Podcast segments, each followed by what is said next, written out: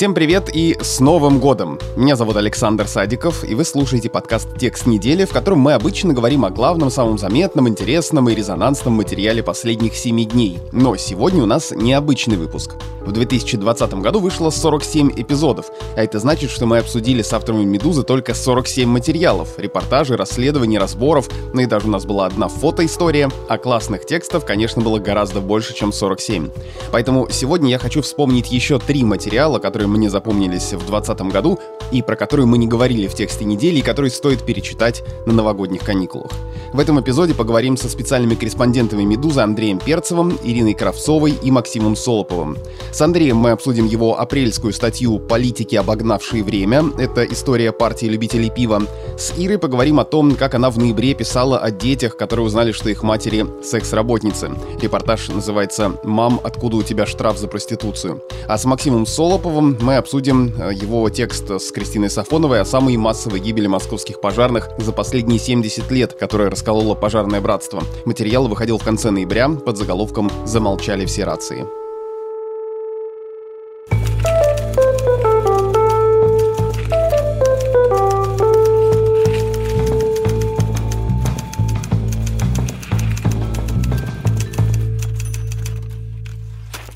Начнем с разговора со спецкором Андреем Перцевым. Мой звонок с предложением вспомнить весеннюю статью о партии любителей пива застал Андрея на Камчатке. Ну и пометуя два последних текста недели, про Камчатку и Сахалин сразу скажу, Андрей там не по работе. Андрей, привет.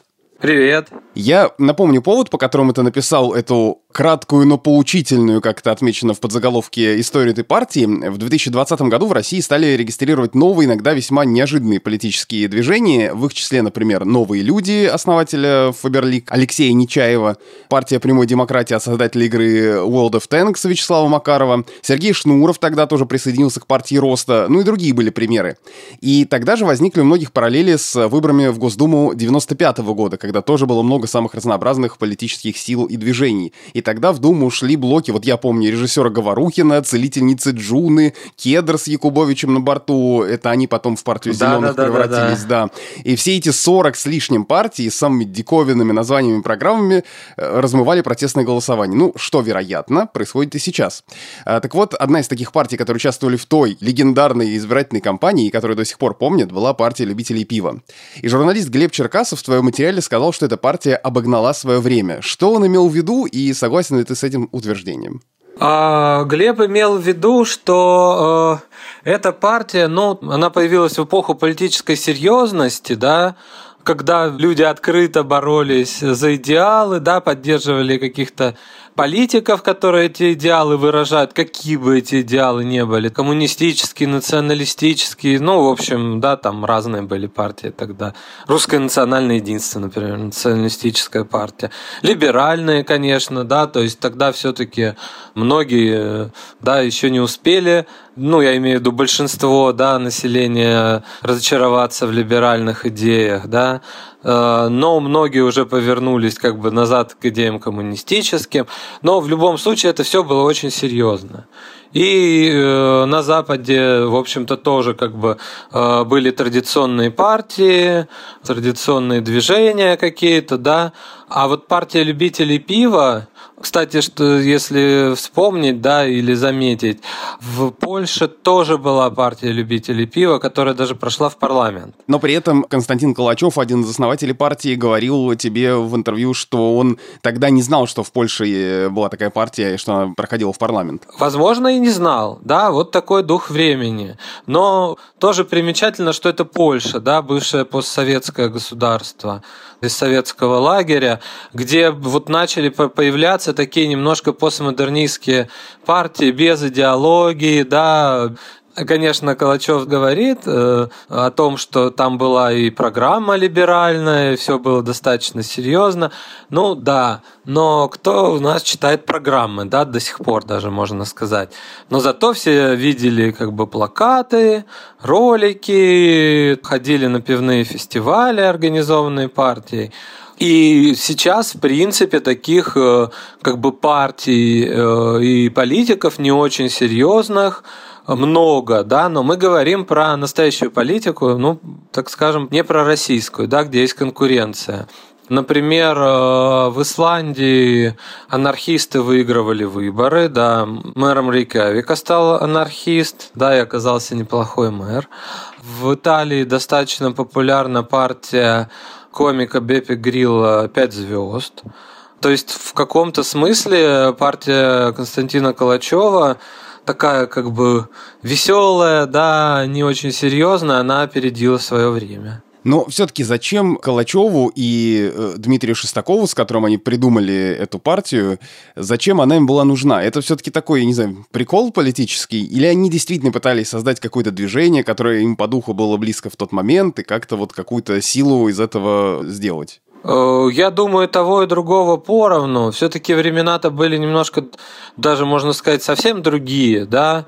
Избираться было проще, выдвигаться было проще, найти спонсоров было проще, да. Я думаю, каждый из них имел в виду, а чем черт не шутит, вдруг пройдем. То есть это сейчас, конечно, если бы вот они собрались на кухне сейчас и сказали бы, а давай сделаем партию любителей пива, да, без указки из АП, ну да, АП – это администрация президента России. Да-да-да, администрация президента.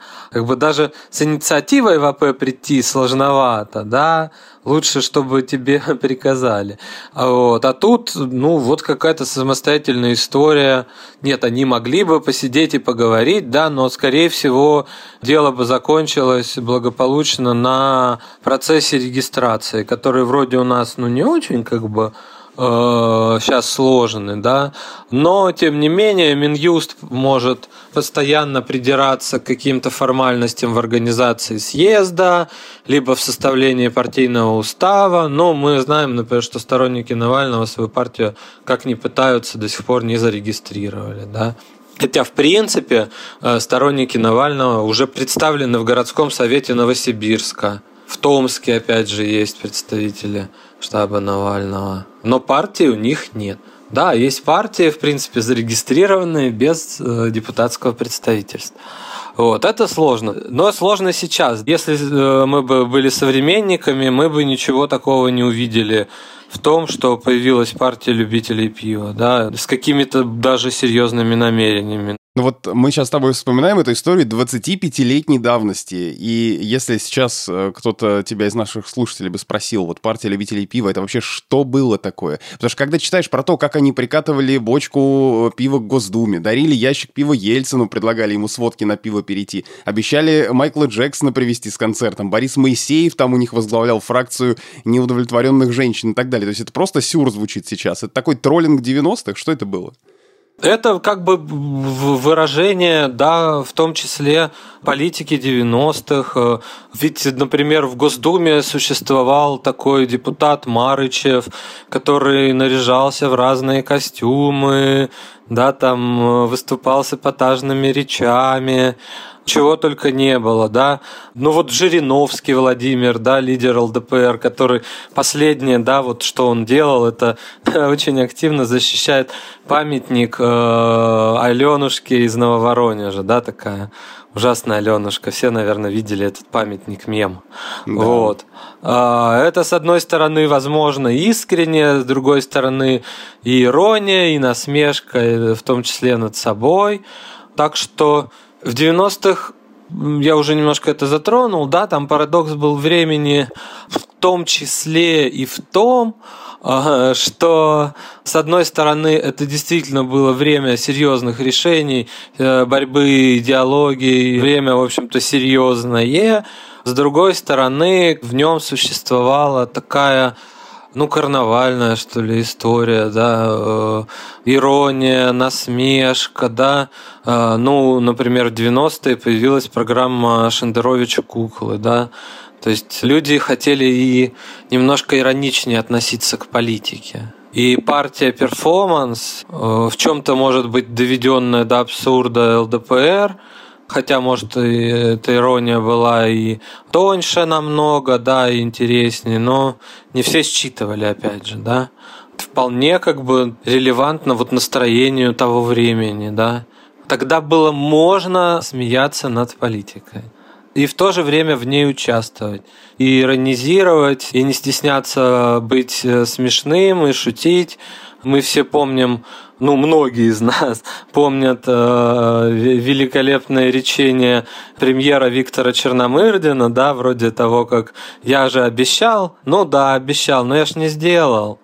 Там или если что-то зачешется, чешите в другом месте. И Черномырдин все прекрасно про себя знал, и тем не менее он продолжал сыпать этими перлами, которые запоминались.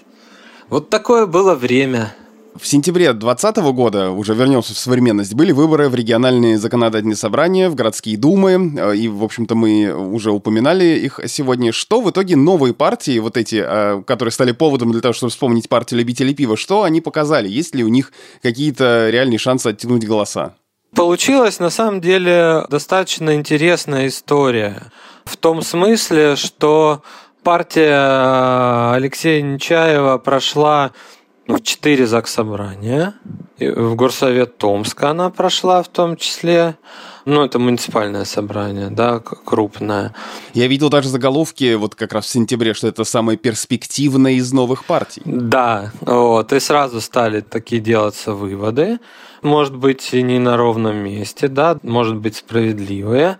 Другие партии, ну, вряд ли можно назвать их успешными, потому что партия Прилепина прошла только в одном регионе, это Рязанская область, она там и должна была пройти.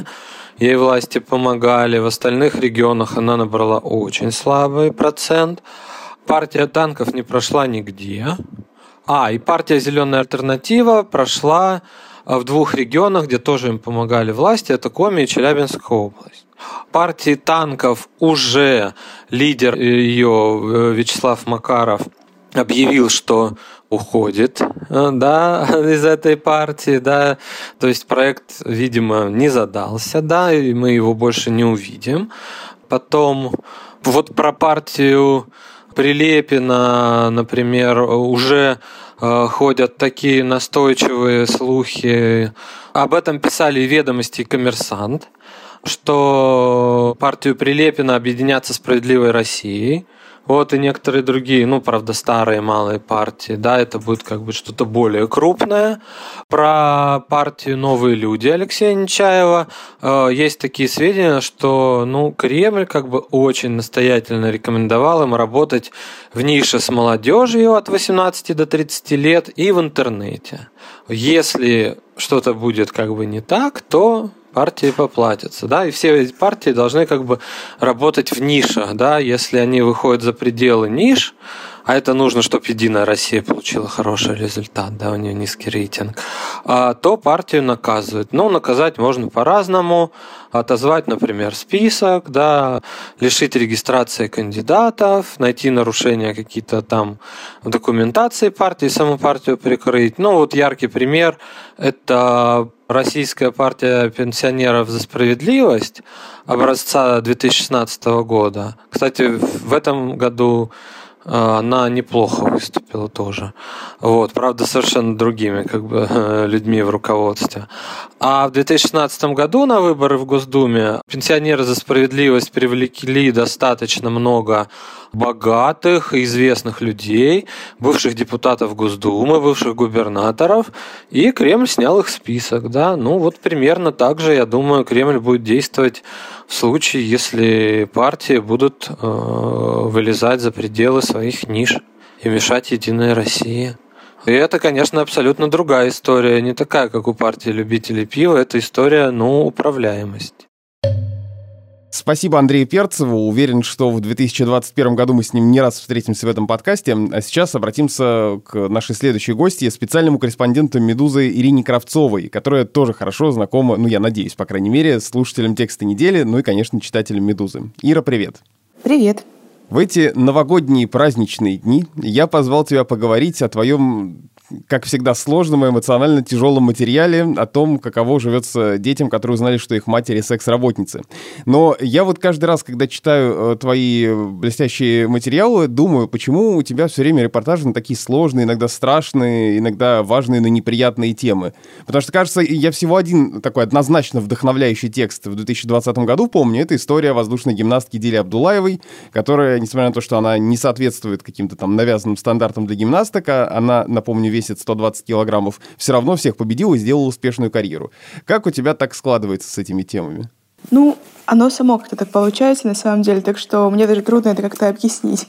А как ты нашла историю, которая в итоге выросла вот этот репортаж под заголовком «Мам, откуда у тебя штраф за проституцию?» И как удалось разговорить героев материала? Все-таки надо быть, мне кажется, весьма смелым, чтобы в нашем обществе так открыто говорить, ну, пусть и имена изменены, но тем не менее открыто говорить на такие темы. Ну, это на самом деле довольно случайно вообще получилось. Я этой весной Ездила в Петербург для того, чтобы написать для «Медузы Кер» нашей текст о равных консультантах среди секс-работниц. Ну, то есть о том, как одни секс-работницы помогают и консультируют других там по поводу ВИЧ, там раздают контрацептивы и все такое. И как-то начала общаться вообще вот сугубо на эту тему. И в процессе стало часто мелькать, что женщины видимо, расслабившись, потому что тема шла о другом, вскользь говорили что-то про детей, то есть о том, что это довольно травматичный момент всегда для секс-работниц, что если вдруг как-то что-то узнают дети. То есть это было вскользь, и темы вообще об этом не было. Я даже сначала это не приметила, но потом, сидя в номере одна, это же была командировка, подумала, что, блин, наверное, это огромный шок узнать э, во взрослом возрасте когда-то, что вот твоя мать секс-работница или что она была секс-работницей.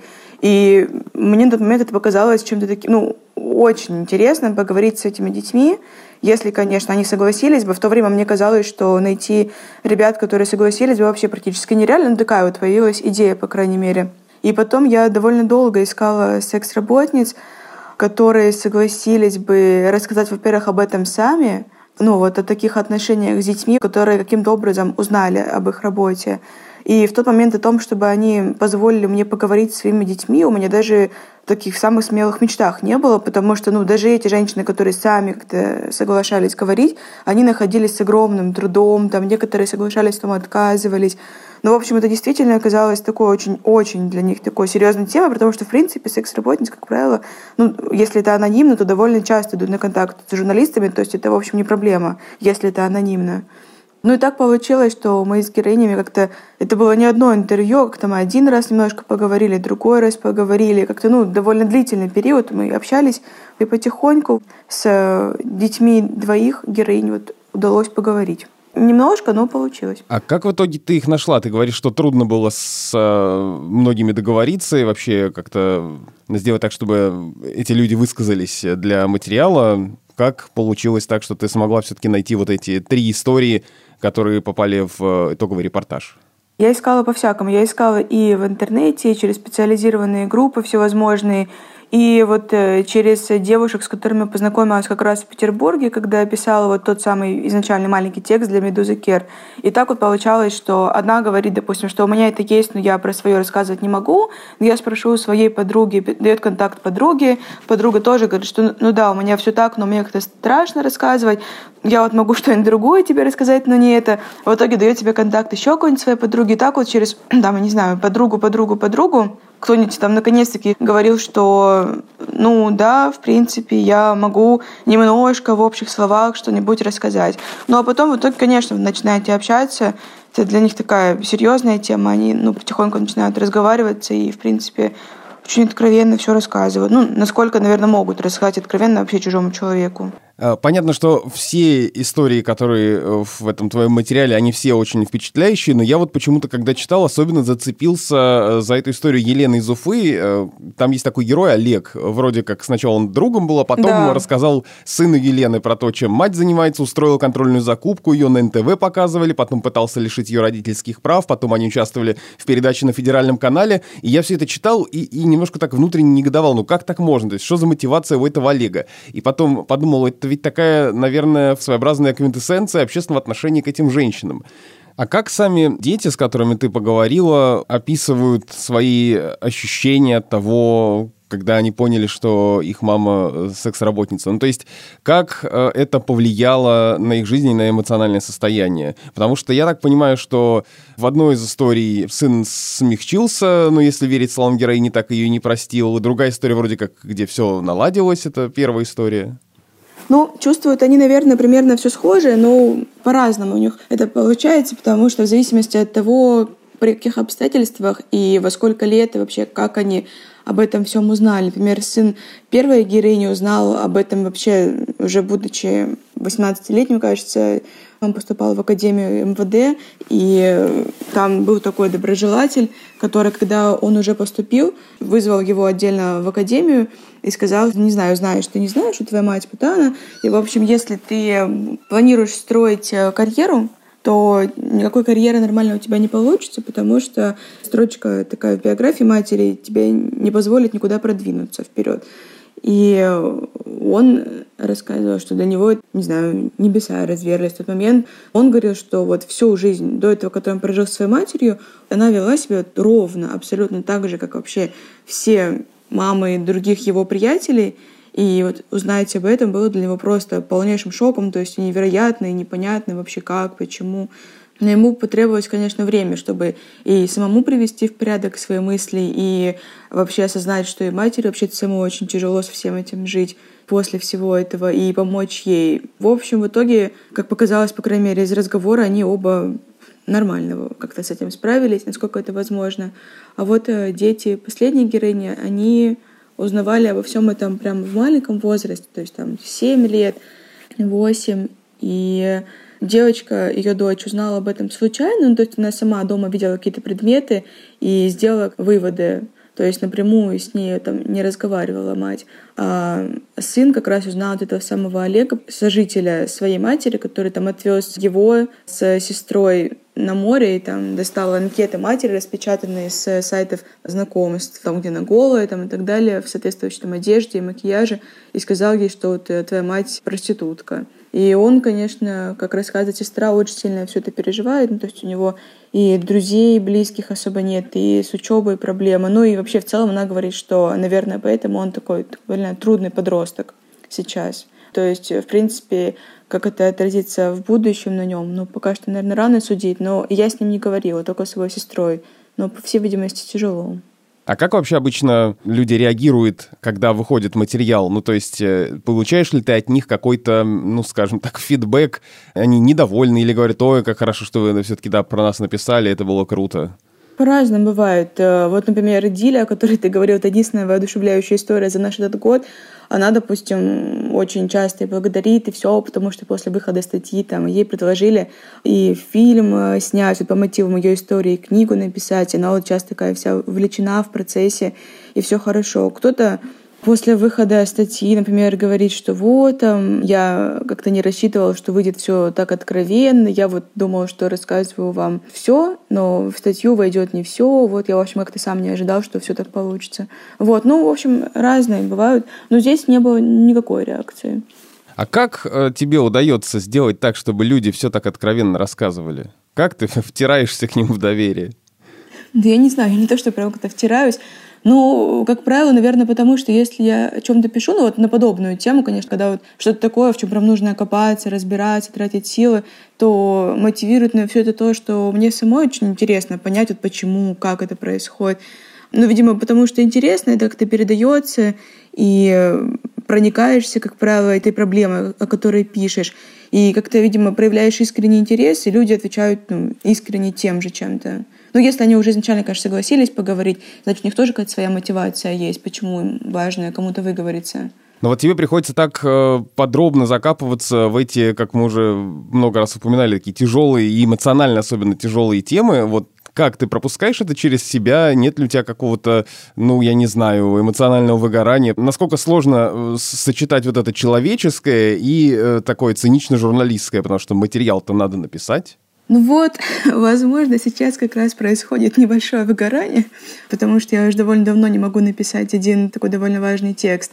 Вот, но в целом это бывает непросто, да, что нужно и э, все, что тебе нужно, узнать, и при этом, как всегда, тяжело вот это вот лезть в такие моменты, то есть когда человек изначально говорит тебе, что и многие люди до него, его коллеги, как бы говорят, что это такая тяжелая тема, про которую вообще мало кто хочет говорить, просто потому что про нее очень тяжело говорить, потому что у многих там очень болезненные моменты связаны, ну, я имею в виду с секс-работницей, и их дети, которые как-то все это узнавали. И тебе нужно прийти и, типа, а как это все произошло, почему это все произошло, про то, что ты как бы заранее понимаешь, что для человека это болезненно стараешься, не знаю, изначально как-то просто по-человечески к этому всему подходить и не давить, и все Ну, в общем, короче, не знаю, просто как-то адекватно себя вести и не ставить на первое место желание что-то там выведать любой ценой. Как бы, если человек тебе рассказывает, значит, он готов, он рассказывает. Если он э, как-то закрывается, ну, значит, не давить, все.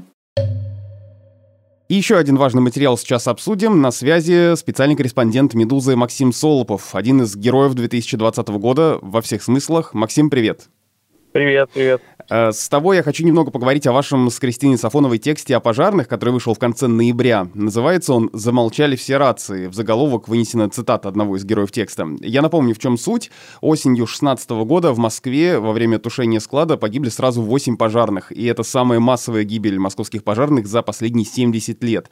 Тех, кто руководил тушением, сейчас судят. Это Дмитрий Ширлин и Сергей Барсуков. И в пожарном сообществе сложились на этот счет разные мнения. Кто-то считает, что гибель пожарных на совести их начальников, другие считают этих начальников невиновными, кто-то вообще ставит вопрос, э, так, должны ли руководители отвечать за гибель подчиненных, если речь идет о такой э, работе, как тушение пожара.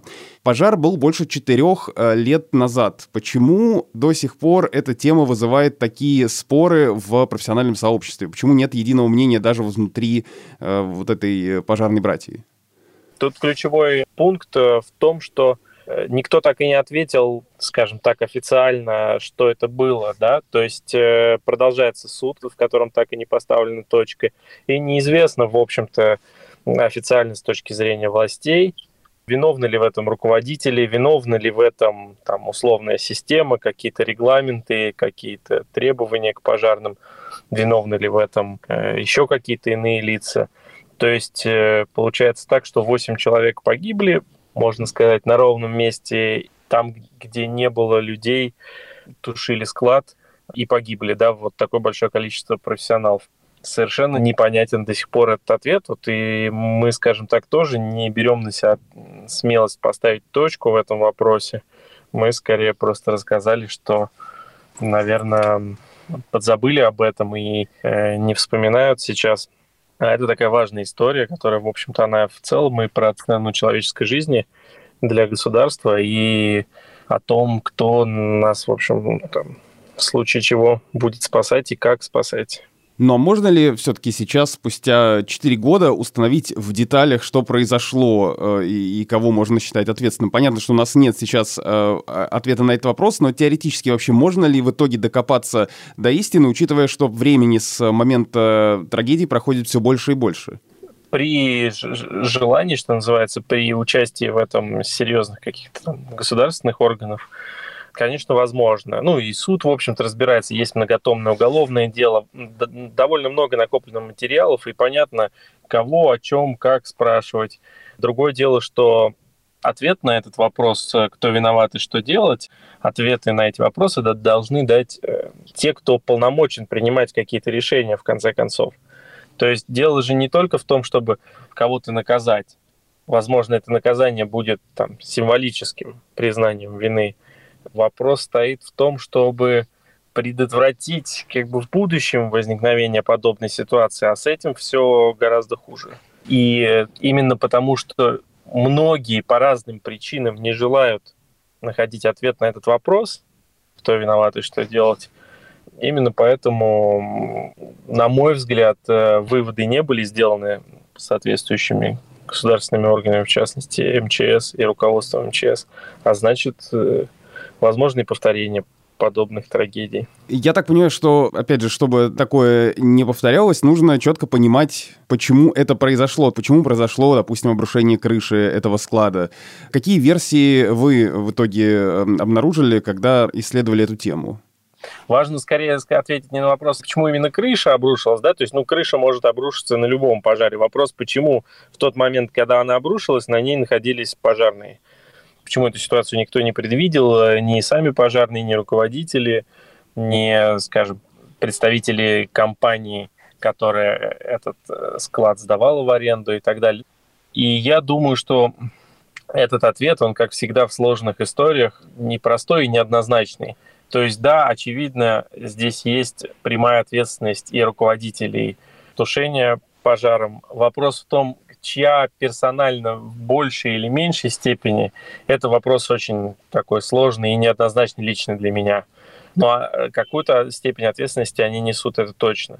И есть, наверное, большой вопрос как бы к регламентам, к исполнению этих регламентов, к дисциплине, которая су- существует в рядах пожарно-спасательной службы.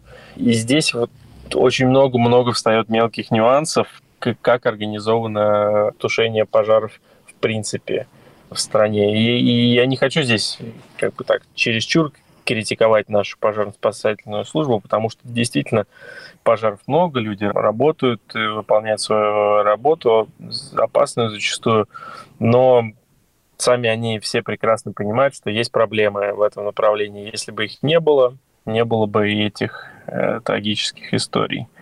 Почему они там оказались, да? Ну вот э, с одной стороны, потому что нужно пожары любой потушить как можно быстрее, потому что есть определенные там регламенты по времени, приезжают руководители, требуют ускорить этот процесс. С другой стороны, недостаточно разбираются зачастую рассчитывая на вот, может быть, ну, судьбу, я не знаю, что как это назвать, фатализм какой-то, пытаются там, так сказать, не сильно вдаваясь э, в подробности объекта, тушить его какими-то стандартными для каждого методами и так далее, и так далее. Опять же, игнорируют страховку индивидуально, да, как, э, находясь на крыше, полагаясь тоже непонятно на что в силу разного опыта.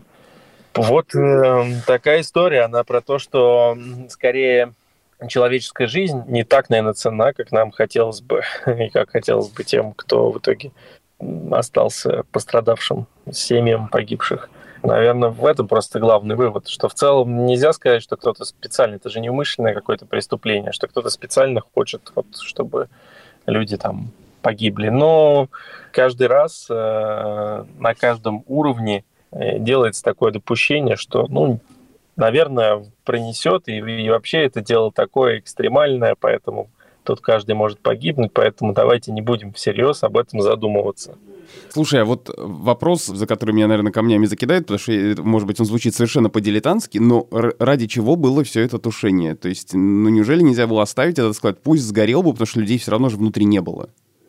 Да, есть и такое, разумеется, мнение. И даже вот мы общались с защитником э, Барсукова, главного обвиняемого, и полковника, который руководил тушением этого пожара, которого многие, в том числе родственники погибших, считают все-таки виновным, некоторые его защитник даже он признал, что есть изъян в нашей системе, который требует как бы, ну, определенного реагирования. Вот э, горит имущество, значит, на пожарных возложена ответственность как бы потушить пожар.